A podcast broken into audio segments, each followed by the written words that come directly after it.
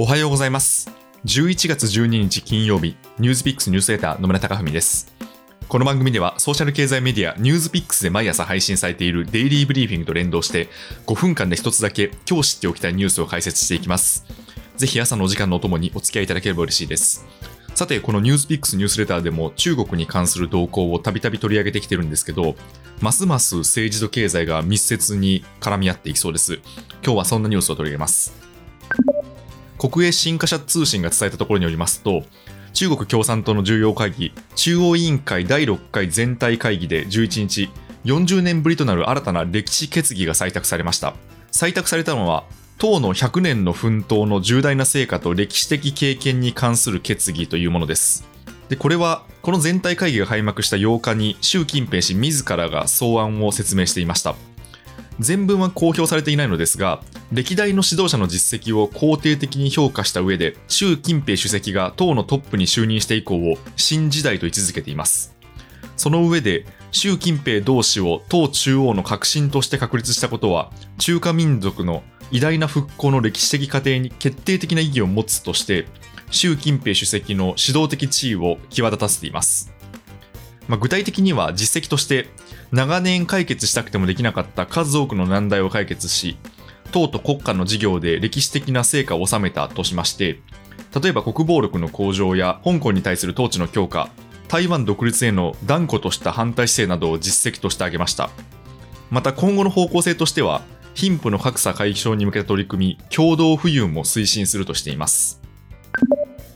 中国共産党がこれまで歴史決議を採択したのは、建国の父である毛沢東氏、それから改革開放政策を主導した鄧小平氏の2回だけです。習近平氏は今回、毛沢東、鄧小平に並ぶ歴史的指導者として、自らを位置づけた形になります。これまで中国の指導者の地位は2期で交代するのが慣例だったのですが、習近平氏は来年に控える5年に一度の党大会で、過去の不分率を破って3期目に臨むことが有力視されています。歴史決議の採択は党大会に向けて、自らの権力を盤石にする狙いがあると見られています。で、ここ最近中国では IT 企業に対する締め付けが強くなっていたり、思想統制も強くなっています。昨日は独身の日と呼ばれる EC 各社による大規模なセールが行われた日で、この日には毎年数兆円が取引されます。今年はアリババで過去最高の9.6兆円が取引されたんですが、例年とは様子が一変していました。まずは指導部の共同富裕の政策に配慮したのか、アリババは毎年行ってきたカウントダウンイベントを取りやめまして、流通総額を発表する派手な演出も控えました。また、緑色会場というアリババ内の特設サイトが設けられまして、環境負荷が少ない50万点以上の商品が並びました。これも指導部が COP26 で打ち出した二酸化炭素排出量を2030年までにピークアウトさせまして、2060年には実質ゼロにする方針に合致しています。また、経済の動向で言いますと、ライブコマース熱の高まりから、現地のインフルエンサーが紹介した国産ブランドが人気を集めています。で、かつては EC では、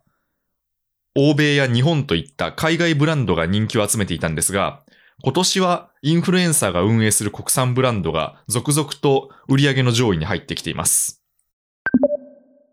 というわけで、最近では中国企業に対する政府の規制といったカントリーリスクが顕在化していたんですけど、まあ、こうした政治の動向によって、ますます経済に関与する度合いが高まっていきそうです。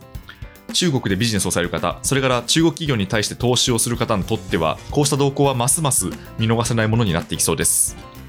ニュースピックスニュースレター野村貴文でした。それでは良い週末をお過ごしください。